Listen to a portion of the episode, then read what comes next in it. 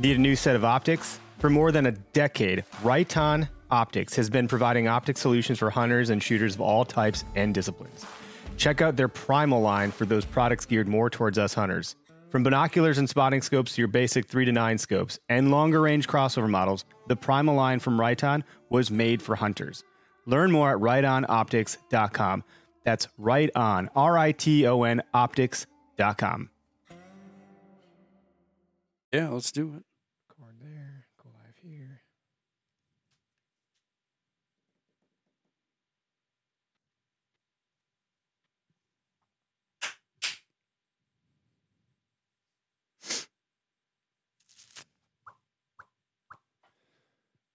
Mm, Go on the old uh, YouTube here just so you can see.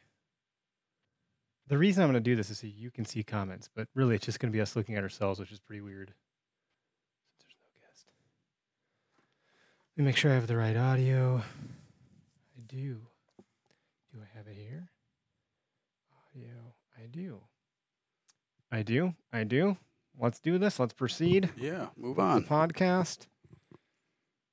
I push buttons. Yeah, you press buttons now. This is the Okayest Hunter podcast.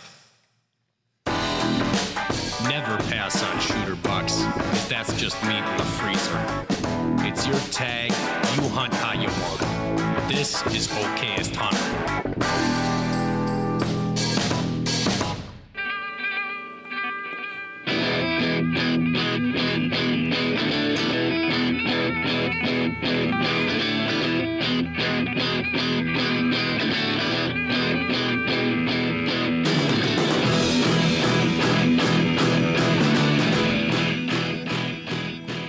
Here we go again on our own. Stood up once again. We kicked Derek out and got to the. No, just kidding. Um, I think that I think there's a scheduling snafu that I'm not fully understanding just yet. I'm sure I'll dig through my emails and figure out what happened.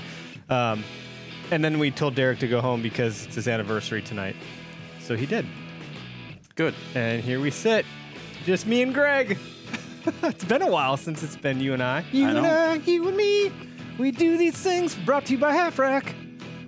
Oh, you you should have a little Debbie. Oh, You look like this a is little nut. Debbie. What do they call these nutty It's Nutty Buddy. nutty buddy, not nutter butter. There's a distinction. I Yeah. keep calling them nutter butters. That's not what they are. It's a nutty buddy. It's a Nutty bar. Buddy bar. Nutty buddy bar. I've been eating these nutty buddy bars. I have all these, all these uh, little Debbie snacks in here for a little photo shoot I did for this shirt that I'm wearing. Yeah. Actually, I should put the and um, now I'm just eating them all. Should we just partake in one right now? Yeah. A little before dinner snack. They're a little. They're really chocolatey. You're gonna look like you have poop on your hands. You gotta be careful. Oh yeah. Yes, you eat them with The all the rubber on them. No, that's pretty good. Anyway, this is the Okayest Hunter podcast. We are brought to you by Half Rack. As I eat this Nutty Buddy bar. I'm Um, partaking in an Oktoberfest. Nothing like putting down some calories. Yeah, you know you got to kind of bulk up for the cold months coming ahead. I think the body naturally does that because I've been putting the pounds on pretty quick.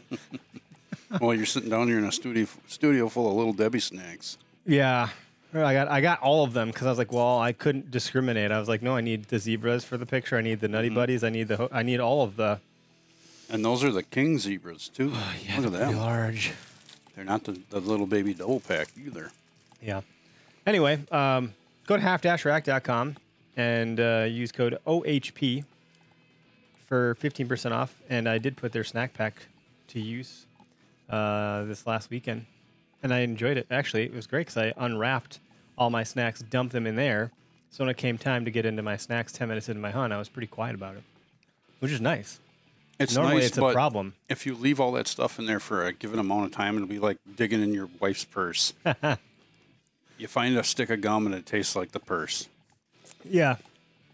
That's true. Purse gum. And you got to be careful about like certain temperatures. Like if it, if you leave it in your car with food in there and it heats up, this Nutty Buddy bar could Be be uh, a puddle in there. a there. puddle of chocolate. So that'd be pretty great going through the wash. You got to be careful about that. Anyway, uh, our other partners, I was able to get in the Latitude. I did get the X-wing platform put to use, so I was really excited to try that. It fit in my pack really well. Um, it's about as wide as the the Lone Wolf Custom Gear saddle platform, but but it's like much lower form factor than. So I liked it for a number of reasons. It did give you a lot of versatility to like where to put your feet because of the X-wing thing. And with my feet up against a tree, my heels got to be downward more so. Uh, but if I want to put my feet flat, I could. Um, it did have a leveling screw on there, so if there's some tilt to the tree, it could you could handle that well. Overall, I was pretty satisfied with it. What boots did you wear? Uh, I used the that- gum leaves um, because how I didn't know how wet how- it was going to be where we were did, going. how did it feel? Good. I but I I've been doing that with my gum leaves forever. You know, with Sure. um, with the the saddle stuff. I think a pair of hiking boots is better. Yeah? There's more More support, padding. more padding, more well, just a thicker sole. Yeah, you got a pretty thick sole. Yeah, you got to. You're gonna eat nutty buddies like this. Mm-hmm. No, I, I so I don't know. I I liked how it fit in my pack. There's just more room in there. The the I know Lone Wolf Custom Gear has two platforms. I have the larger one. I think the smaller one would be a great option. But this uh, the X Wing from Latitude is nice. Obviously, I run the Lattice the the Method Two uh, saddle platform, which look if you're gonna get into saddle hunting, I, I highly recommend just start there. Start with a two piece system. Skip the one piece diaper and just go to the two piece because you're gonna have a better experience more adjustability, more movement, that kind of stuff, more shot, you know, type support. Um, yeah, it was my first hunt back in the saddle Friday. That's uh, that's always a good feeling. I ran the the sticks too, the Latitude um, carbon spruce seeds speed sticks, and boy, I gotta say, man, that was my first hunt ever, ever that I was able to get in quickly and quietly, and get, and most importantly for me, get down and out quickly and quietly. You know how I get down and out of these Oh, trees. It is not pretty. I I always end, and so this is what happened. Then I went over by Jace, who had the Lone Wolf Custom Gear sticks and platform because he used that one, so he could film up in a tree. And we must have spent better part of ten minutes trying to get the J hook through the sticks into the platform, and fiddly futzing around, clanking metal. I'm like, this is exactly why. Like this is one of the reasons. I just I personally just happen to struggle with that stuff. Someone like you, I don't think you do. Like Well- you never had struggled with your old stuff that I'm No. aware of because you were always down by my tree before I ever. I was still putzing around and you were already over to me. So like, My mechanics are different than yours, so I have a, a I have a way of a process of taking things down, putting things up, you know, squaring them all away for for transport. You you're just on the struggle bus a little bit with it. so this is my first time not really being on. I got to feel what it was like to not be on the struggle bus. I was like, oh man, this was efficient. The, I loved the rope tie on. Like I think you could do that with. It doesn't. You don't need to have latitude six to, to run that type of amp Um, steel. Yeah, I mean, you would not want to run the rope mod on the custom gear sticks. I mean, guys are doing it, I believe, with success, but you got to be careful how you run that rope across the corner Hmm. because the corner will cut through it. Oh yeah, that's interesting. Well, I I don't know, man. I'm also just like the uh people talked about the standoff distance. Mhm. I didn't have a problem with it. I had no. It didn't occur to me as a problem. Like I Yeah, had your no, size 12 shoe, right? Yeah, So, it, and I was wearing rubber boots. Like it seemed fine to me. Now I think my Kamiks or whatever those are, those other bigger boots that have insulation. Yeah, I those think- are going to suck on anything. yeah, it, those are not easy to to maneuver on. I mean, I I maneuvered on the old school Lone Wolf single steps Mhm.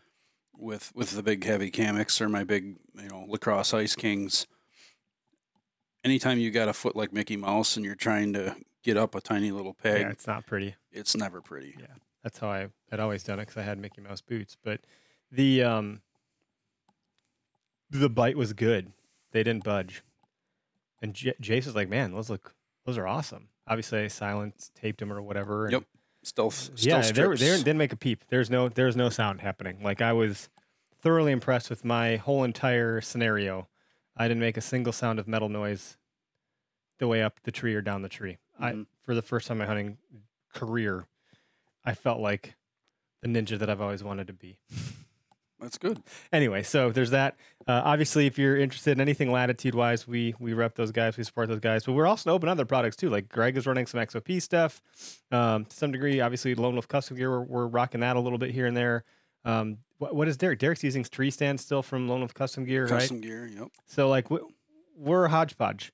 Um, Yeah, I mean, we're we're you know, XOP, piecing stuff together. Old school lone wolf, new new lone wolf custom gear stuff, um, latitudes, sticks and, and saddles. Um, the only reason I don't have an, uh, a latitude platform, they didn't have any. Yeah, they're just the low. time. They're low, and I'm we got one for the three of us. So I'm happy to share. But then I push came to shove, and I No, you got to hang I- on to that. I- I, I mean, was if, gonna- I if you're if you're doing well with that system, yeah. you have all the parts and pieces to it. You might as well just run it. It felt good. It felt good to fit in my pack and all that stuff. Anyway, so check those guys out. Uh, obviously, I made good use of Spartan Forge. We we did try to use the uh, um, Blue Force Tracker. I think there's a little bit of a learning curve there for you and I to just figure out how that populates on a certain property. Yeah, But and I'm assuming we did something wrong because like we're user error type idiots. So we'll have to chat with Bill and, and team over there. Just be like, hey, do we do this right? Do we do it wrong? Like, what are we missing? So then we can educate you guys that listen as to how you could use this stuff. But um, you know, I, dropping pins, taking pictures, looking at maps on there uh, is always a great experience by and large, especially when you just see how beautiful it is. So that's kind of nice. And then uh, Go Wild, I, I got to get on there as a personal person. The brand is on there, and I mm-hmm. post to Okayest Hunter, but like Eric Clark hasn't posted much in a while. So like navigating, yeah, I haven't either. Back I'm and sure forth. I wouldn't be surprised if I got messages on there from people that just follow me on there. they probably have questions for you, Greg. You know, Nah, I don't know about that. but no, I mean, I have time in the. I hunted Friday and Saturday, so I want to go log that time because I want the points. I still want the points. Like I, I, there's things I can buy, and if I can get a discount that's steep or free, uh, definitely. If nothing else, if that can't compel you to post there, then like I don't know what will, other than the fact that it's a good community of good people that are genuinely curious and about helping one another and being positive and not shitty like some of the Facebook groups that exist. hmm Dude, I can terrify. I have questions for Facebook groups, but I'm not. I get real nervous about posting to them because I'm Oh, like, yeah, ah, I wonder what's going to ensue from this post. Like I posted Two my, people my pack and stuff, respond, and I'm like, oh, maybe boy. maybe thirty of them will be nice, and the rest of them will be ripping on you. yeah. Calder, good evening, gentlemen. Just got out of the deer woods. Didn't see anything tonight. Tony Cordero, what's up, guys? My mom is in the chat. Hi, mom. Um, Layman Survival, hello from Northwest Ohio. Gene Gunther, probably saying that that name wrong, but good evening from Ashippun. That's local, local Ashippun. I hunt up in Ashippun from time to time. That's cool. Hey, uh, guys, phone lines are open. This is a uh, live broadcast podcast. So if you're listening after the fact in podcast land, you can tune in on Tuesday nights. I would point you to our YouTube channel primarily. And typically from about 6 ish p.m. to 7 ish ish ish p.m., we record live and uh, we do take calls. So if anybody wants to call in and tell us how their hunting season is going so far, uh, give us a ring. The number's on the screen. It's 262 757 4122. We'd love to hear from some of the folks now that we're in hunting season. Um, kind of hear how it's going for you, how, what you've been seeing. We're entering what would commonly be known as the October lull. And uh, I think people try to myth bust that, or they believe in it, or they don't. I don't really believe in it. It's a thing that people talk about. There's people that know way more about it than we do, and good hunters know that. Well, what's that? You know, they. I think it's a shift that's going on. It's a shift. I think that's probably. I mean, I'm seeing it on some of the public grounds that I'm hunting. Mhm. Like, there's no bucks, no big bucks to be seen. At least in the pieces that I, I frequent. That's not to say they're not out in better pieces. There's other pieces that do better. They lay out differently. They have different habitat in them. But you know, some of these spots that I hunt, they're really thick, and a big buck with big antlers isn't going to want to fight with that. They don't because the trails don't open up. They're not open until mid to late foliage October. still there. Yeah, Like, mid to late October, foliage. all of a sudden, boom, there's a trail blaze through there. Hmm. That wasn't here two weeks ago. There hasn't been a whole. There's not a whole lot of or any human sign here, so humans aren't going in and out of that. That's deer. That's deer that are wide wider shifted. X bust uh, bust branches, huh? Yeah, exactly. Go figure. I don't have any intel on anything. I'm I'm uh, hunting on a hope and a prayer. You know, um, wishing on a lot of luck. I'm happy to get into a property, whatever. I'm gonna do some new properties this season, and just scout my way in on a hunt, and hope for the best as I go in. But I won't know anything about has it been hunted a lot? Is there a lot of pressure? I might get. I'm not gonna know if there's any deer in the area or deer worthwhile. Like I'm just gonna go throw some sits at spots that might end up looking good or not, uh, and that'll be my season. So if I get something, it's either because I'm really good or I'm really lucky. There's gonna be no. I don't know. You toss a coin. I don't. I don't know what it'll be. If you get something, though, you put in a lot of time over years on certain properties, Well, like to understand them, understand how the deer. yes and through them. no. I mean, I still have to quote unquote go back and check my work, right?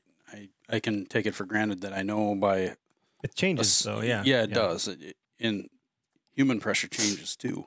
Yeah. human pressure changes. like the things a last year, bunch. even the ragweed was like ten fucking feet tall. Yeah, and this and year it's they're- not quite as tall. Yep. Um, and I'm not finding the human sign that I normally find either. Yep. So people have learned that that, or they've deemed it that that area sucks, and they're not hunting it anymore because it, it it's a drag getting in there. Oh, it's not fun. No, it's awful getting in there. And if you're parking at the parking lot and taking the long walk and then having to pound through that stuff Mhm. to get in and maybe see a deer or spook any deer that are in there, which are usually does and small bucks, it's, you know, you've blown it up. It's not really that great. Yeah. All the effort wasn't worth the sweat and the tears. It's a lot of land out that way, though, just in general. hmm It seems like there's a lot of just general opportunity.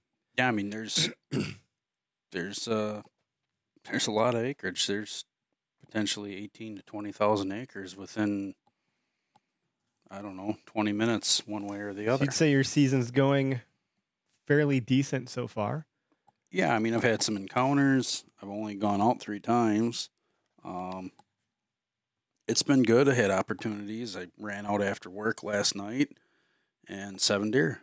I saw seven deer, had opportunities at three of them. One was a, a nub buck, which I wasn't going to shoot. Uh, another was a doe, and then there was another doe fawn, which I could have easily taken, but I'm not out there for that. It's you know, you've seen it. It's a lot of work for a very, very Yeah. little bit of venison when it's all said and done. If you consider the drag Yeah. scenario, it's definitely I've got easier venison to make, yeah. you know? That's a good way to look at it. Yeah, it is a lot of work. I remember when I hunted with my cousin a couple seasons ago. It was a hot, hot, hot day, and we were quite a distance from where we parked. And he's like, "Man, I mean, if you want to shoot one, I'm not going to tell you what to do, but also like." You're gonna have to like weigh in the amount of work you want to put into something like that on a hot day like today, and Mhm. how long it's gonna take. And to you get gotta move thing back. fast. That's what it was, and I was like, "Oh, that's a good point." So, it's all personal preference.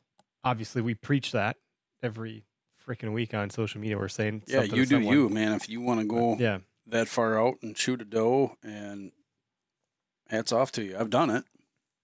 you've done it plenty of times. done I've it been with of you. Yeah, you Uh, were the with moon me. was out one of them, and yeah, like, Derek was with me on the last one. yep. you know, and that was that was harder than venison when it's all said and done. All the dragging and trying to find it and through that stuff. You know, most of that stuff's anywhere from six to ten feet tall, Mhm. and it doesn't look that bad when you're you know 12, 13 feet up a tree. But Yeah, it's actually pretty on- perplexing. You're, yeah, the grass once- is as tall as you, and then you get up in the tree, and like that just looks like regular grass. yeah, and you can see things because you're up high enough, and then once you're down on its level, It's confusing going, as shit. You're like, "Oh, where did that arrow go? How did that deer come Yeah. through here? What happened? I'm happened? lucky I found that arrow from the last one. Yeah, it's wild. It's a different type of terrain back there. Joel got a, a doe um, two nights ago, Cool. right? Wednesday, Tuesday. Yeah, he wasn't hunting Monday. It was Sunday. He got a doe. I was like, oh, I looked at how I was like, hey man, do you like? Do you want me to come help you? How'd that go? He said no, and I was like, okay, are you sure? Because I knew Holly would have conceded to let me go help my buddy, but also would have been like, God dang it, you know? Because then it's like, well, you're not deer hunting, but you're always doing deer stuff. And uh, he's like, no, no, no, I got it. I, you know, I can make quick work of it and get her out of here. He's the gutting king of the world. So, hmm um, but yeah, he got it right in the heart. And from what I understood, he got it from the ground Nice. and uh, put a stock on her and was pretty excited. He called me. He's like, I got a huge doe.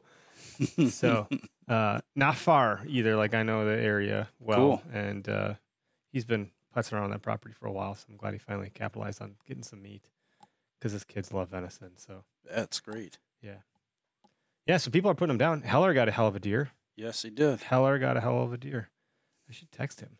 I wonder if he's around. He um I think he put a measurement out on his Yeah, it was like a rough shy. bit back of the napkin kind of Yeah, thing. It was like rough- rough. 150 or something, right? Yeah, it was just about 160.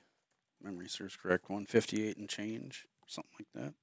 It's a nice deer, and he earned it. It's been a long. It's been a while since he shot one, so Yeah. it's good to see him. You know, and he's been putting a lot of time in on his family of time. property Yep. and passing on small bucks and just waiting for that one, and he got the opportunity to to finally make it happen. It's Yeah. great. That's pretty. Uh, I don't know, man. That was a big looking deer. I mean, I, it's cool to have like a frame reference. The one on the wall here, the being the 130, whatever the hell it is. Yeah, one Like, 130 something. 150s. That's huge. Well, I mean, you, know? got the spread for it. You just don't have the beam length and you don't have the tine length there. Yeah. So I can't imagine. I personally have a hard time imagining much bigger. Like I, that's probably the biggest. Well, I mean, it might be the biggest deer I've seen on hoof. That, that's not true. The one a couple years ago was probably bigger, but um, yeah, this one I got to touch. So Yeah. it's always a different feeling. You get to put your uh, your hands around it. I don't know. What else is going on, Greg? Not a whole lot, really. I mean, life in general, um, work, that sort of stuff. Nothing too exciting. Just, uh, Cold fronts are here. yeah, I mean, like- the cold front's here. Uh, it showed up, and, you know, cameras are going off with a lot of deer movement, bucks, and, you know, I got one nice buck daylighted early in the morning, you know, at 7.30 in the morning. Um, I got a handful of small bucks um, that are showing up pretty regularly at night, early in the morning while it's dark. So, yeah, it. We'll see what happens. I don't have a whole lot of. Uh, I don't hold a whole lot of stock in pictures other than yeah, we have deer here. Where are they? Well, they could be a mile and a half another direction. They just decided to take a mosey, and Yeah. ended up there. Especially the ones at night. I mean, those deer are probably farther away than you think, or they they could just be walking around the camera the entire time. So I don't hold a whole lot of stock to it, other than yeah, they're they're around, they're in the area. You can see the screen. There's a small leg, but there it is. What happened to the dude that called in while tracking a deer last week? That was Noah. He did not recover it. It was a clean miss. Okay, Clean, clean miss. So is that Thompson? no, that was Noah, taller guy. Ah, Um, he's at Foam Fest. He also came Yep. out to the Dells. I don't think you were there for the Dells, but uh, no. yeah, he just commented. He said, that was me. It was a clean miss. Dang man, good luck tonight. So um, he's in the stand again, listening. Found something worse than squirrels to hear turkeys. That's crazy. I'm just putting all the comments on the screen for anyone listening in podcast land. But uh, Derek, go be with your wife. Stop commenting on our podcast. Um, Gene Gunther, you said it's pretty close. I've lived in Asheville my whole life. Nice. Yeah, I've hunted down. Well, I don't know what that river. I think it's the Ashippun River that goes into Ashippun Lake. I've taken Mhm. canoe down that through the mill pond there, and um, I've definitely seen some really, really nice bucks out that way. I've have yet to figure out how to hunt them over there, and I know it's a fairly crowded Yeah, piece, but I especially people can rut. people can get it done out there. That's for sure. Just got to figure out. Yeah, there's been some big deer killed around that that piece of land. Yeah. Uh, another comment here. Gene, my son missed a doe Saturday night on his first youth hunt at eight years old. Great dad moment. He's the one that pushed me to go hunting. Well, that's awesome. Speaking of youth hunt, I did. I brought so I brought my kids out on Saturday for a youth hunt. Two of them, two of the three, because the, the third, I was like, "There's no way Jude's coming." You brought him out to sit in the woods with you while you were not really hunting. not really hunting. Yeah, but It was just a field trip to the woods with camo and orange on. yeah, That's fine. Yeah, I didn't. I wasn't gonna like make them sit through a full-on hunt, but Dane, my my middle guy, so Logan, my daughter, silent as a mouse, didn't make a peep. She's a rule follower, so we give her rules, she follows them usually. And in this case, she wanted to impress, so she didn't talk. She whispered the whole time, didn't talk when she wasn't supposed to talk. Was great about it. Dane, a little bit more going on upstairs, and really so damn excited, wasn't really hearing any of the rules at all. so Logan had to keep reminding him. But then he, I gave them grunt tubes and they called and uh, gave them a squirrel call and let them each run around with it for a little while. So that was kind of fun. And then they actually got into some like uh, pretty thick stuff. And Jace and I were like couldn't keep up with them because we couldn't duck and dodge the branches nearly as fast as they could. They were tiny, so they're just ducking and weaving through things like no like big rabbits. deal. That's what it was like, and I was like, "Wow, actually, pretty cool to take these guys scouting because they could get into these areas." so that's kind of neat. And then at the end, Dane, I was like, "All right, buddy, we're, we got to go get lunch. Like, we've been out here a while. Like, I don't want you to get too cold. Let's get some food." He got the biggest sad lip ever. It's like the you know the the the pelt lip. and- Pouty lip. and he goes, But I wanted to kill a deer. I was like, Well, Dane, there's no guarantees here. Like, we go hunting and sometimes we don't see anything. And he was like, No, but I want to kill one. so he was having a hard time understanding that, like, you know, Yeah. we're not going to kill one today, pal. He was pretty disappointed. So that that's a great lesson in hunting. that, yeah. Certainly. Be, here we go. This is a caller that just popped in. Anthony, you're live. All right, cool. I don't mean to I'm in hijack Houston, your. Texas. Where are you? Are you in Texas? yeah, I'm in Texas at a work conference. Shot a deer. I literally just walked into my room. Shot a deer, and then you head to Texas. Do you do you mind? Do you want to use this small, quick opportunity to like tease some story tidbits, or like do you want to hold out for your own Yo, podcast? yeah, Like you I don't know guys, what you yeah, want you do. guys are far more important to me than my actual like nine to five that pays all my bills.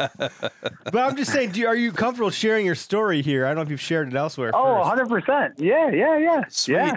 Let's talk. Let's do it. So your property that we do the 3D playground at, I'm assuming that's where you got this thing. Is that accurate? It is. Yep. Nice. So break it down, buddy, because you've been at this shit for a while. And like you've been so helpful to the hunting community. You put out such good educational content. That's how you and I met like 2017. I think you and I started talking. So Yeah. it's been a minute. Yeah, I remember doing the the podcast originally on your bar at Yep. your old place Yep. So in your basement. Yeah.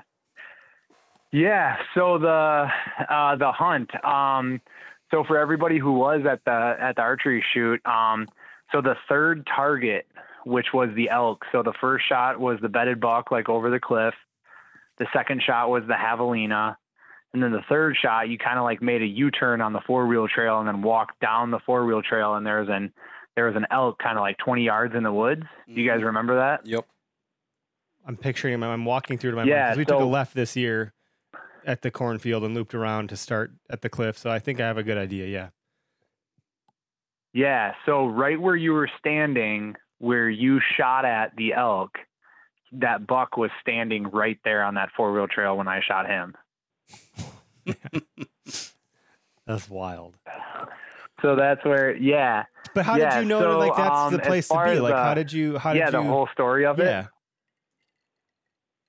hmm Yeah, so I uh yeah, it's been I've been hunting my family farm for six years, um, and I've had a lot of close encounters, uh, a lot of a couple missed opportunities where, you know, first year I was there, there was a giant, gnarly, non-typical um, that I didn't pull the trigger on because he was kind of not a perfect shot. He was like 30, 32 yards, and I, it just it wasn't comfortable. And I wa- and big thing was I wasn't comfortable with my bow at that point. Like my broadheads weren't flying the best, and so I, I let him walk. And then, and I think year three, I, I had a shot at a really another really nice buck, um, and I just shot over his back.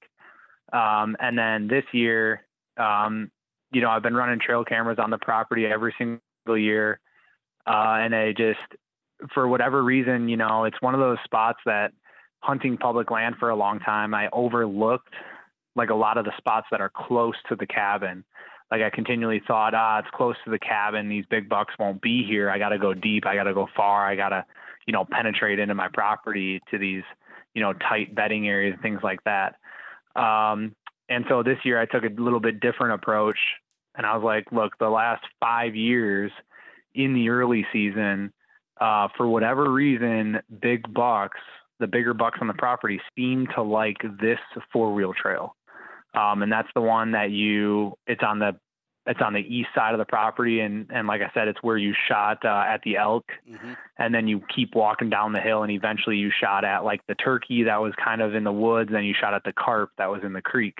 Yep. Um, so uh, I uh, I went out. is the the cold front last weekend. Right, hit it hit on Thursday, and so temps dropped on Friday.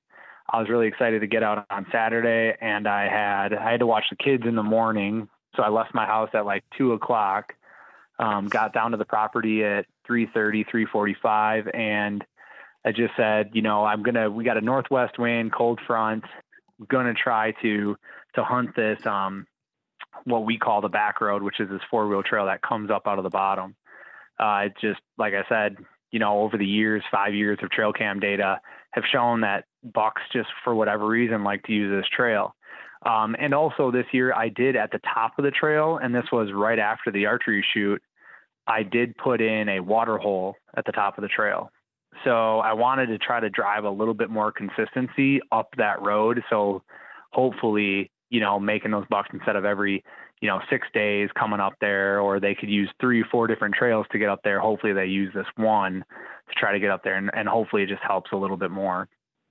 So um, I did have a picture of a good buck um, from a cell cam on October 3rd, and I was going to hunt October 7th. Um, so I, I didn't know it was hindsight. I thought I like really examined the photo, and it is the buck that I killed.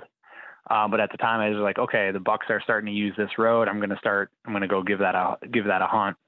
Um, and so I got in there um, about four o'clock, and I was I was very suspect with my tree stand placement. I uh, I hung the stand in in uh, in like early August, and I was like, "This is a good spot. It'll be good." And I and I climbed into the stand, and I climbed right out of it. and I was like, "Man, I should have brought my What was I saddle and thinking? sticks." And I'd go, "What's that?" You just thought, what was I thinking when I put this thing? You sit there and you look at it and go, there's no trail there. There's branches all over here. It just doesn't feel right. Yeah, it was it was uh, one of those scenarios where I was like, man, why did I put it on this trail? I should have put it on the other trail that's closer to where I think they would come out or something like that. And I was second guessing the whole way, but I was like, you know what? Like I'm gonna stick with the game plan. Stop stop overthinking it. Like they use the road, just go sit on the road. So that's that's what I did. Um, and and I didn't I didn't see a deer all night. um, just saw a whole bunch of buck, buck squirrels, big buck squirrels running around, and uh, until about the last uh, 20 minutes of light. Um, and from this this tree stand that I'm in, it's it's overlooking the the first shooting lane I have is at 14 yards, um, and that's like I, I cleaned that out a little bit, but the the and then there's another shooting lane at like 16 or 17 yards and in between the two there's like a little brush pile. So basically the idea is when the deer come in i can kind of i first am able to see them at 25 yards and then they come into the shooting lane at 14 if i can't draw on them they go behind this little brushy pile and then i can draw on them and then i can shoot them again at 16 yards as they're going kind of up this hill on the four wheel trail. So um and I, I is this is this story going too long? Am I taking up too much time? No, time? we Nope, got we keep got all the time in the world, man. Uh, I wouldn't have texted you Okay.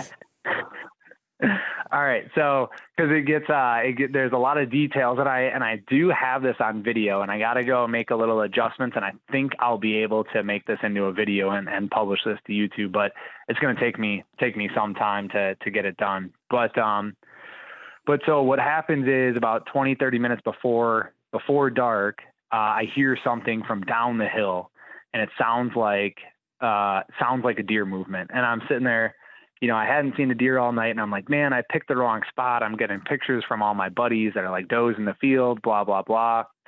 And uh, and my hunting buddy who was with me his name's chad. He's my neighbor. He was down at another stand um, he was like, yeah, I'm seeing does come through and I'm not seeing anything. I'm like, man, I picked the wrong spot. And I keep telling myself like, nope, this is a last like 20, 30 minutes of light stand. And then like on cue, I thought I heard some deer like walking, um, coming from down the hill, couldn't see it. um, but I knew it was close, and I knew there was. It sounded like deer. And then I'm looking through on that trail. Um, there's just a whole bunch of saplings that line the trail. So uh, I'm I'm looking through, trying to look through these saplings, and basically like they, that's what gives me the only the ability to see out like 25 to 30 yards is because of all these saplings. And then all of a sudden I catch like some deer legs through the saplings. I'm like, okay, it is a deer. Um, hit record on my camera, grab my bow, like let's get ready because I was planning on shooting a doe that night. And uh, and that deer starts coming, and I see there's another deer behind it. I'm like, okay, cool. It's a it's a doe and a fawn. I'll shoot this doe when she comes in, um, and I'll, I'll get some meat in the freezer and uh, the doe pops out, and it's actually a four pointer, little forky fork, and uh, pops out at, and I get a good look at him at like 20 yards. I'm like, okay, it's a fork, not going to shoot him. Um, that deer behind him is probably this eight point that we have on camera, and it seems like the eight point and the four point are hanging out together. So this fork gets to me at 14 yards and then starts walking right at me and it gets to like 10 yards and it wants to hop up on this deer trail. Um, and and the deer and I looked down, I didn't even notice it, but there's a deer trail that literally goes right below my stand. and my stand is one it's kind of it's cool how it's set up actually you walk out on a big rock cliff and then you like basically hop over to this tree that's like a couple feet away and i hung one stick on the tree and then the tree stand so i'm like 15 feet off the ground maybe not that much, maybe like 12 feet off the ground, but I'm only one stick up. And I look down and that trail goes right underneath me. So this, this little fork takes like a step onto the trail and then looks up and he eyeballs me. And I'm like, oh man, this kind of sucks. And so then he gives me the old bob and weave, right? His head's just going all over the place trying to figure out what I am. He backs off um, and goes back onto the four wheel trail. And he kind of keeps looking at me. And uh, and then he decides he decides I'm not a threat, so he starts walking up the hill. He goes behind the brushy stuff. I'm like, all right, he's behind the brushy stuff. Like, where's this other deer? And I still couldn't see him. I kind of was looking through the um, through those saplings, and I I couldn't see him. I could see I could see legs, but I couldn't see anything else. I was like, okay, he's still there, and he gets this four pointer gets to my 16 yard lane, and he stops. He gives me the old head bob again. And then he he does that for like 30 seconds. And i don't i'm just sitting there moving. And this is the first time i've ever sat this stand. This is the third time in the six years that we've hunted the property that i've ever been in this area. So i just don't he just had no clue what i was. And i had a good wind as well. Had a great wind um, strong northwest wind no problem. So he eventually just gave me the pass. And this little forky continued on up the up the hill and i lost sight of him at like 20 yards and uh, and so then I look back and I see this this other deer walking up the hill, and uh, and he takes a few steps, and I'm looking at him, and then I hear some crunching from up the hill again. I look up, and here comes the forky back into my 16 yard lane, and he starts giving me the old head bob again. I'm like, what what are you doing, dude? Get out of here! You already passed me as a threat, you know. Get out of here. Um, and at that point, he gives me the head bob, and I look over, and this deer behind him and taking a couple more steps. And I was like, oh my God, it is the big boy. It's the biggest buck on the property that we got. He's a mega. He's huge. Like holy, like, and all of a sudden my heartbeat just started beating through my eardrum. Well, next to the little guy, he looks I even like con- bigger. Probably, you're like, oh my god. Like, oh yeah, dude, I was fr- I was freaking like, I wish out. I had Like, some was, music like- to play, like like, like, some Star Wars music, like or something. I don't know. yeah. Oh, yeah. And all I saw was like this this buck for anybody who doesn't who's listening to this and hasn't heard it. He he ended up scoring about a, a hundred. He scored 158 inches. He's got a huge split G2. Looks like a mule deer from one side. Um, and and I oh, that's all I saw. And I just saw the giant split G2, and I was like, oh my god, it's him, right? And so like all of a Full sudden. I wasn't concerned about anything else. I was like, holy, like I gotta, I gotta get an arrow this deer. How am I gonna get an arrow in this deer?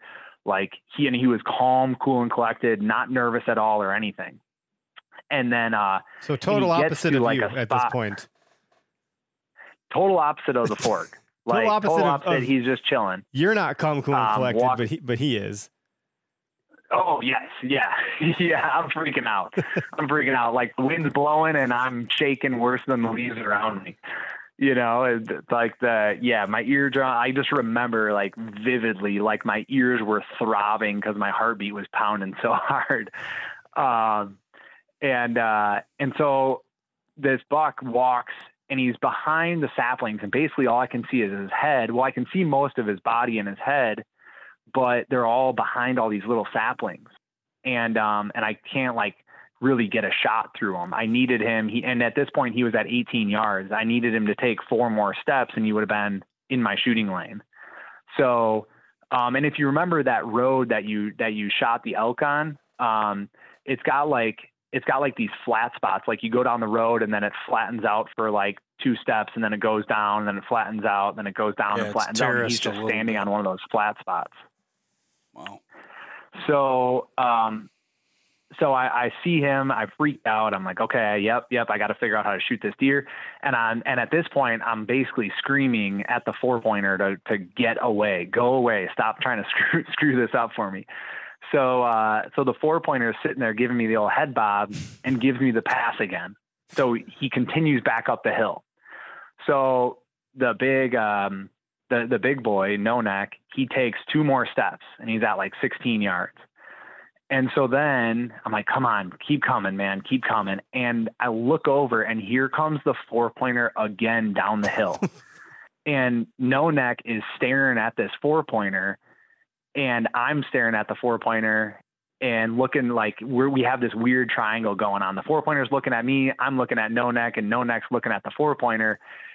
And the four pointer comes down and gives me the old head bob again, and no neck takes a step back and Like, then hey, starts pal, what do you, looking you down the something hill. there, Steve? What what do you got there, Steve? On the old, uh, you doing that for? I've seen that before. Yeah, exactly. It's just like he was getting nervous now too. So then I was like, oh man, this is not good. This is not good at all. Like this is going to be bad. I got to figure out how to get narrow in this deer like ASAP or he's out of here. You know, and then the worst, one of the worst things that could have happened was the little buck, he doesn't blow, but he bounds away and runs into the woods and he goes and stands almost exactly where the elk target was um, and he just runs like into the woods there. And No Neck like looks at him, and then he looks up the hill, and he looks back down the hill. And so then I'm like, this is like I have to find a gap now. He's he's busting. Like he's gonna go. I gotta find a shot. So I look and I'm looking around trying to find any sort of gap that I can, and I find this little six inch window like and it's and there's a perfect leaf that's like marking the gap that I need to shoot in. And you weren't you weren't hole. at full draw yet, were you? You have not drawn back your bow yet, or have No, I have not. because you really didn't have an opportunity. No, I haven't other drawn at all. you. Okay. The fork's been eyeballing me the whole time. Oh my god. I haven't been able. Yeah, so like I I didn't even think I got him on video camera, but it, I did. I barely got him on camera because I couldn't move my camera at all because this fork is basically you know on me the whole time. Um. So yeah, like I said, no neck um, looks at the fork, looks uphill, then looks back downhill. I'm like, I got to find a gap, and I found a, this little six inch window. So I'm like, okay, I'm gonna try to slit one in there, and the little window, it gets me to his heart. Like that's basically heart low lungs is the only chance I have. I'm like, all right, so I got to thread the needle here, and if I do, he's dead. If I don't, like I gotta, I probably got a wounded buck. Like I gotta, I, I'm just gonna miss. I don't know. I'm gonna hit one of these saplings. I'm not sure what's gonna happen. But at at he's at like 17, 18 yards at this point. I'm like, I know I can make this shot. I know I can. Like I've thr I've certainly hit my target plenty of times in this scenario. So I go to draw, found the gap. I go to draw. He snaps his head and stares daggers into my face. And I'm like, oh shit, he saw me. Like I'm done. Like he's got me. I'm I'm toast. He's gonna bust. Because at this point he was kind of like on edge a little bit.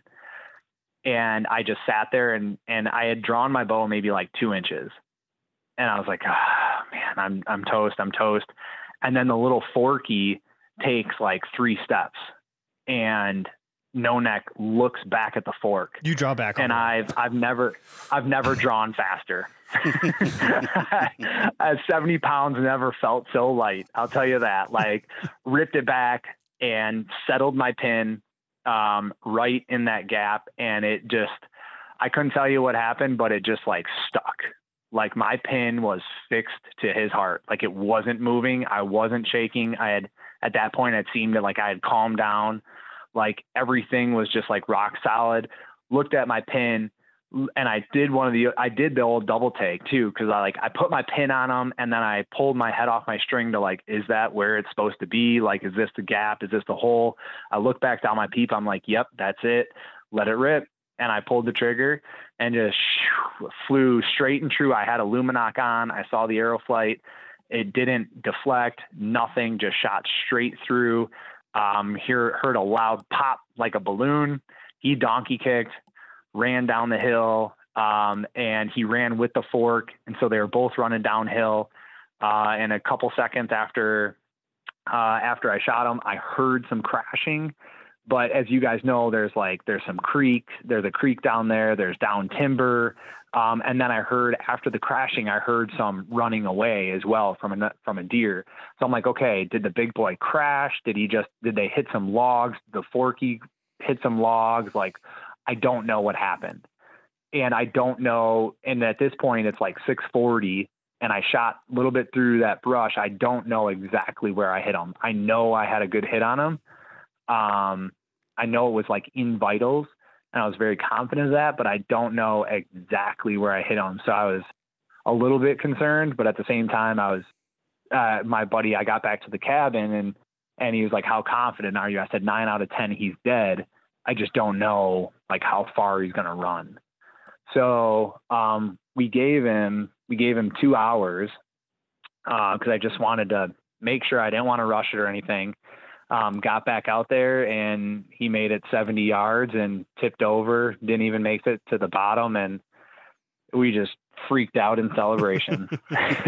I saw the post of like pouring up so, drinks and picks to come tomorrow. Like we're gonna celebrate now and Man, I'm super freaking happy for you. You've been after this kind of thing for a long time, and that was a hell of a deer. And dude, that that you you played it right. That's got to feel good because, like, yeah, it, those seconds get drawn out into minutes in your mind because time is relative, and in that moment in time, like that probably felt like forever. And and you could be kicking yourself in the teeth for like, man, I should have done this or I could have done that, or you know, but you you had a lot of variables, kind of a little. I mean, a lot of the stuff was in your favor, the wind, um, and so for that other buck was a real problem. You should just go find someone yeah, to well, go kill that fucker. Just yeah, just for put on the pressure. in the, you know, while this whole thing was occurring, so I looked back at my footage, and I think I have like eight. I didn't even look like. So uh, it was a whirlwind of events because I had to fly out to Houston like right away afterwards. Um, so, like, I looked back, I've watched the footage just a little bit, and I think the whole thing took place in under eight minutes. And I thought it was like 20 minutes. It always feels and longer. The, yeah. The other thing is, in that time frame, the wind died, and I felt the thermals hit the back of my neck and go like down the hill. And so I was like, this Forky is picking up my thermals, and eventually No Neck's gonna like pick up my thermal, and he's just gonna bolt you know and so i was really concerned about that too and i don't know how the how they didn't pick me up um but yeah it was just a whole lot of a whole, a whole lot of chaos and and some luck the inner, the inner dialogue you know, has been so loud though like oh you said yeah. you're basically yelling at that spike i mean granted it was obviously dead silent but i could just hear the voice in your head like get the fuck out of here what the hell are you doing to me man get yeah Get out of here. Go away. I don't have time for you right now. yeah. And after, you know, the first year, uh, that that really big non-typical came through at 30 yards, and I wasn't confident in my bow setup and my broadheads. Like since that year, and I I passed that deer just because of that. Um, I've been just anal about making sure my broadhead's tuned, and I'm extremely confident in my setup.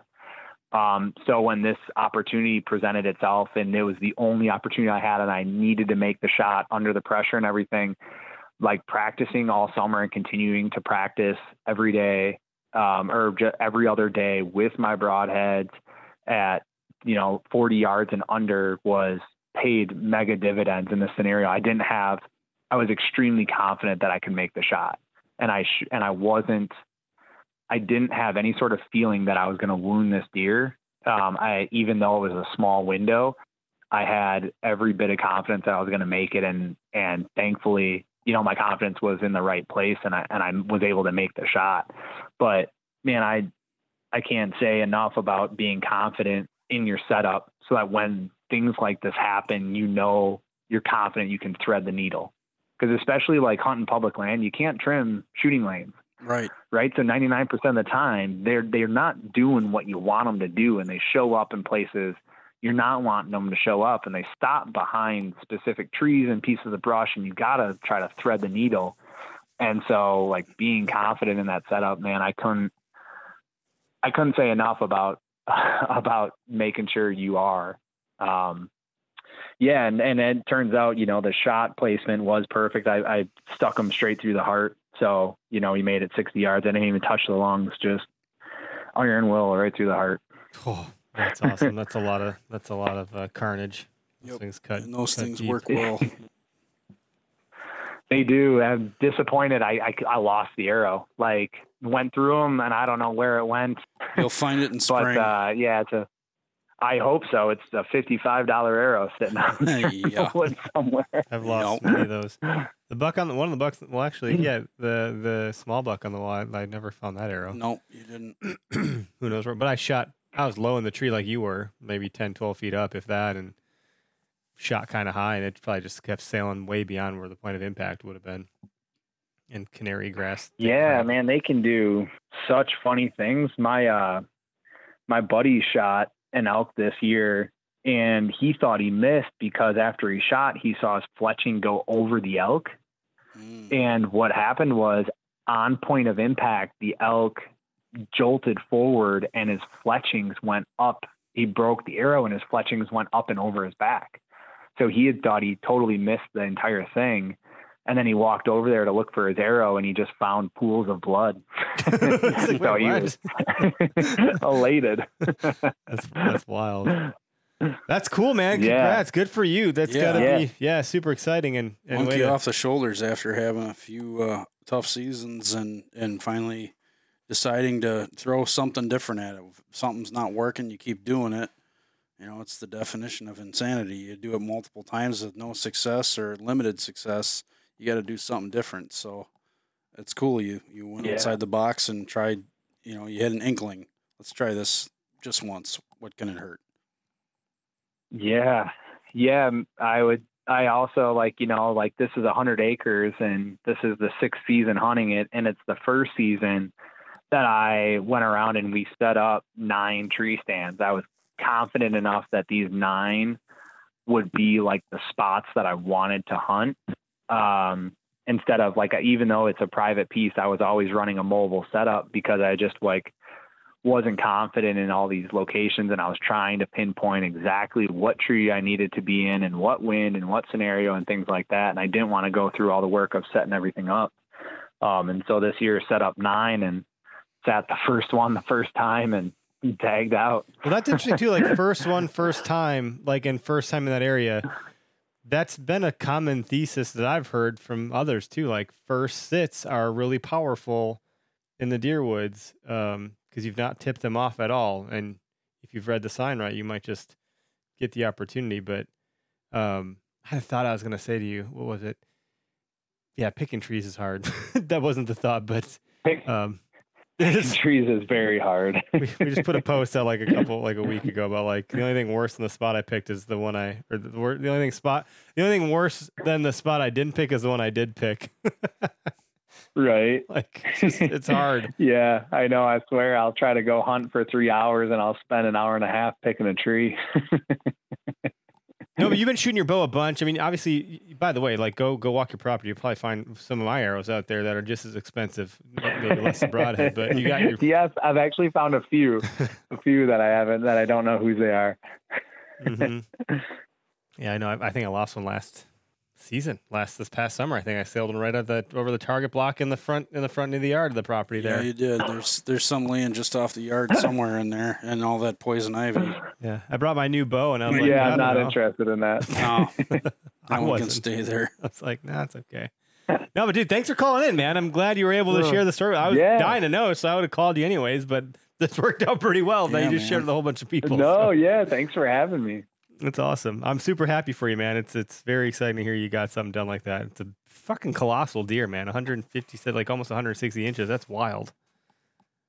Yeah, yeah. I, I, I had a really hard time with um, the photos and showing the size of this deer. I think I have one photo. You know how like in the olden days they would hang the deer. Um, it's not the olden days necessarily, but like deer camps. You know, you got the meat pole, you hang it, and then you take the photos next to it, Yeah, um, standing up. Yeah, and you know how like when they when you get a photo of like somebody shoots a crocodile or an alligator or something like that, Yeah. you got a big photo like they're hanging up. That's the photo I should have taken. I kind of have one like that, but this deer, um, when it was hanging from from the tree in the yard, um, I could barely jump. I'm 6'2", and I could barely jump up and touch its hooves that were hanging up, um, and its head was like a couple inches off the ground. So I mean, in terms of like size, I think like in length, he was about eight and a half feet long. Um, and I mean, in terms of weight, this deer was already, he was already puffed up and he wasn't, I mean, it wasn't even the rut yet. It took uh, three guys that were all over 200 pounds to pick this thing up and put them in the back of the truck. Um, it was a huge, like I've never, never had a deer bigger and dragging that thing out was, that was a, when you're in pretty good work. shape too, so I don't I don't want to imagine Yeah. what that'd be like. I might have passed and just take the spike because I don't deal with the work. the effort, yeah, the effort, man, yeah. And- And our my buddies were claiming, you know, that dude, this thing's 250 pounds dressed, and we tried to get them. I called a couple people to try to get a scale, dude, it's um, hard and I to never find. did, A, so I don't want to. it's hard to find a certified What? scale. I got I had my uncle weigh this deer and my dad's yeah, deer and 'cause that, he happened to be that thing nearby, is old as can be. That thing's older than dirt. You don't know how accurate it is. But I, my dad, I, let's see, how old was I?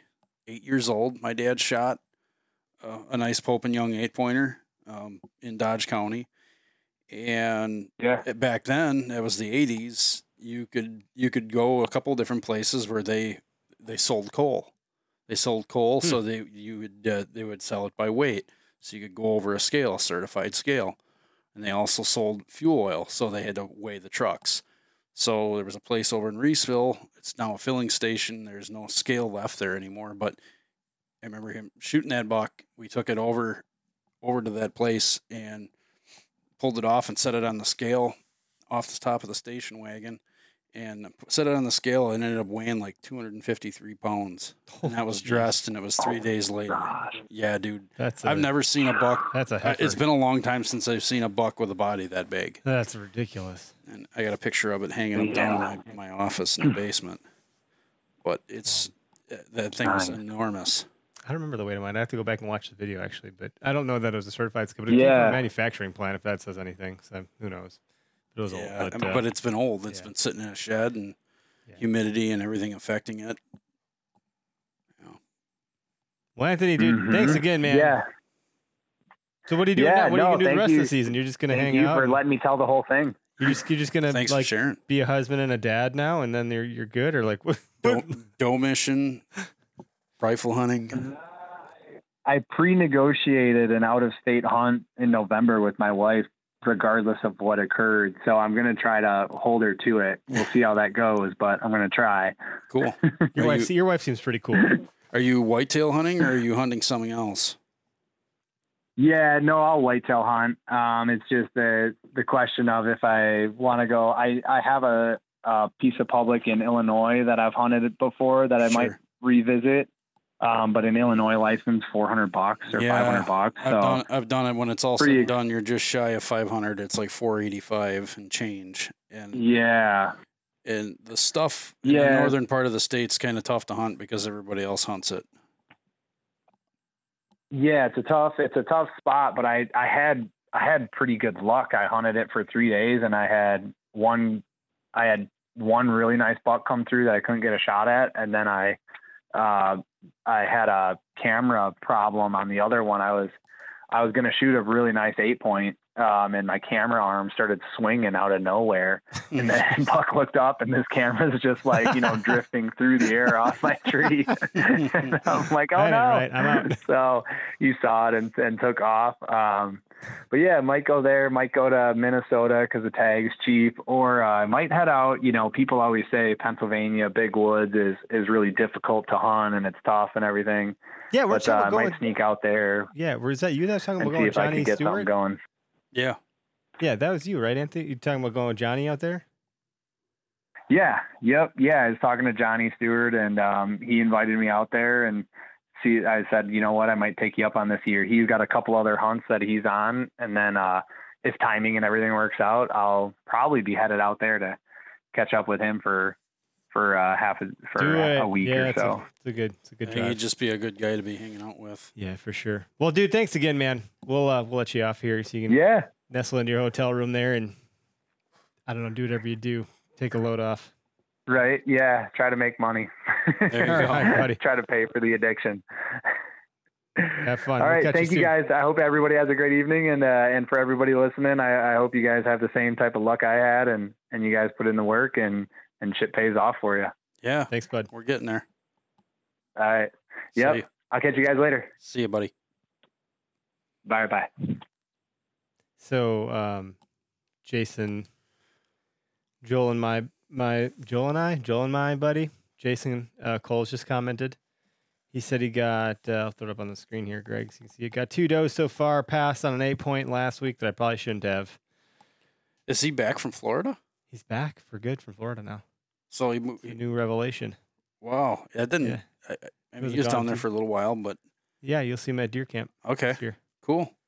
Nice. Yeah, yeah, yeah, yeah. We've uh, officially announced Greg's gonna be at deer camp. kind of just forced my hand on making him go somehow, and he's agreed to it. Hey, so everybody. it's a big deal. Whoop de doo. Uh, who did I, I was talking to someone else that was like from the Prairie du Chien area. That's like, oh, I'd love to meet up with you guys. I was like, oh, maybe we're out that way. Um, that's cool to hear a story. I'm really glad I got to hear. I didn't know the story up until Yeah, this point, so it's awesome. Fresh, fresh ears on that one. That's a long time to be putzing around with a big deer in front of you like that. I'd be panicking. Eight minutes feels like an hour. My thought has always been like, am I actually going to be able to do, like, am I actually going to pull this off? Even when that one showed up, Some- I was like, sometimes man, your own you're your own worst enemy. Right, he's though, talking about know. second guessing this and second guessing You're that. inside I'm- your own head. I Just- can relate to him very much so on that. yeah. I don't know if you have that or not. Maybe you do. You never Um, talk about that kind of stuff. You just seem pretty confident, actually. It just goes automatic. I try not to over overthink it, I guess. But I've I've had a lot of opportunities and, and successes with killing does. And does are real edgy. So I, I guess I got a lot of that out of my system early. And now I just, you know, acquire the target, wait for the right I'm talking about Right, picking a turn and- spot. and picking a spot. Particular is the big yeah, one. it's always picking a spot. Um, yeah, pick a spot and you know assess the angle real fast, and when the shot presents itself, I mean, picking it a, goes. a tree. Picking Oh, a. that too. That's the part. You know what's funny though about picking the spot to shoot? That part, I think, On public, you're talking picking a tree. picking a spot to actually throw a sit at, like Yeah. that, that feels like that's where I second guess everything all I just long. I just try to put a couple of elements together. If if if it's multiple, like yesterday, there was a lot of trails that crisscrossed. There's a there's a creek there that had water in it. They were crossing to go over towards crop fields. There wasn't there was oaks not far away. Um, that looks like a good spot to me. Years of scouting and knowing how they run through that area, uh, I just kind of this this tree, this tree, or this tree will work. This tree here will put me closer if they come through this opening. That tree over there looks like it could be farther away, but it might cover my butt better because of the Hmm. wind. Mhm. And I didn't really take account into account the thermal pull that it would have once the wind died. I didn't think the wind was going to die as much as it did, and it did. And yeah, actually, that when we were hunting the back there the other day, I was like, fairly windy that day. Mhm. I mean, the, the trees were rocking, but towards the end of the night, it died down only a little bit. Yep. But once you got back into that stuff, the wind wasn't as consistent once you're in the foresty area. Yeah. I think there's more dynamics at play there. Well, there like is, the wind was shifting. Like I was you know, showing Jace, I was dropping milkweed pods or you know uh, Yep. seeds, and it was like, well, now it's going a different direction altogether. Like Yeah. interesting. Well, and it's the thermal pulls, right? So that area had a couple of openings around it. Sun was getting through and warming those openings, so Hmm. everything is rising. Hmm. The sun dips down, the wind goes away. Now you have that thermal pull where those areas were, are warmed up. You drop a milkweed and it's going to pull that direction. Even though you feel it cooling, you, you also have that too where the, the cold air is dropping. So it's also going to pull things down, but it'll pull pull your scent over to that warmer spot. Hmm. It always does. Regardless if it's water, water holds heat too. But if you got grasses, canary grasses, or cattails, they hold heat. That's where your scent's going to go when the wind cuts. The fact that's happening like throughout that whole damn area. There's just a lot of scent There's a lot- changes. there's we a talked lot- about on the Deer Hunter podcast. We got like, multiple deer- transitions there. You got cattails, the canary Yeah. grass, and and the you know the, The wooded ditch. area, the ditch. There's a lot going on there, so it, it's almost as bad as as hunting uh, uh, uh, hill country. Yeah, that's that's I was gonna say. with the thermals. Yeah, hunting's hard. So at the end of the day, I just decided Use Well, your milkweed. I was like, well, this is about as good a spot as any because I don't freaking know. The deer are gonna do what the deer are gonna do, and like, damned if I do, damned if I don't. If I push in further, the deer are gonna come over here. If I go here, they're going there. Like, I don't, I don't know. So for me, it just seemed like I had the most win advantage to my favor where I did set up. Where if I felt as though I pushed in, I would have had encounters that could have screwed me, and I was like, well, I'd rather just have all the benefit if it pans out hmm rather than get totally effed by the wind if something comes in downwind. Because at that point they could have. And i didn't know which way they were going to be headed for food because there's food on both sides albeit a pretty large plot. Then where they're bedded like they might be picking their food. So i didn't see a damn thing. I didn't hear anything. Nothing came through. We saw a tree full of three or four raccoons which i think jace got on film because i was like well that's kind of neat they're right there making all sorts of raccoon sounds but beyond that it was uh it was just a really nice evening Yeah, and to- I just to- saw a couple from the a kinks distance. out of the gear. I just saw their backs through the grass. That's Yeah. all I saw, and then the raccoons too. So Yep. there's plenty of them. Plenty. Plenty. Of them things around. yeah. Well, that's uh, I don't know how our season's going so far. We are filming season two of uh, the word. Whoa! See, I've done it. I've done it. Yeah, you did. Of the Okayest Hunter show, season two. We have a name for it. We're not going to tell you guys yet, but uh, it should be fun.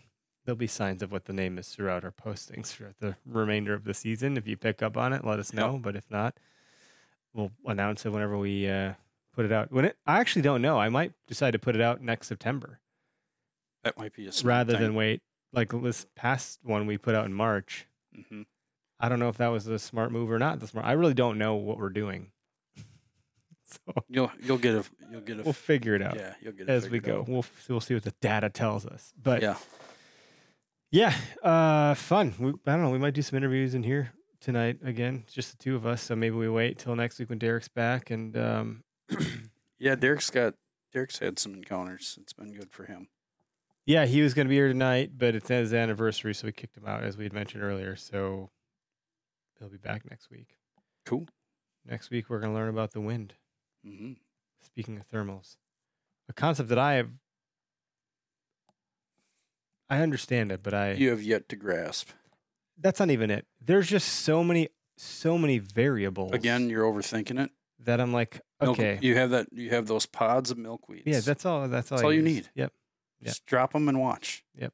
When you think when you when you get an inkling that maybe you might be onto something, drop it, and it's either going to tell you you are Oh, or I you're just not. drop it the whole hunt because I'm like, oh, I'm bored. I want to see where the wind's going.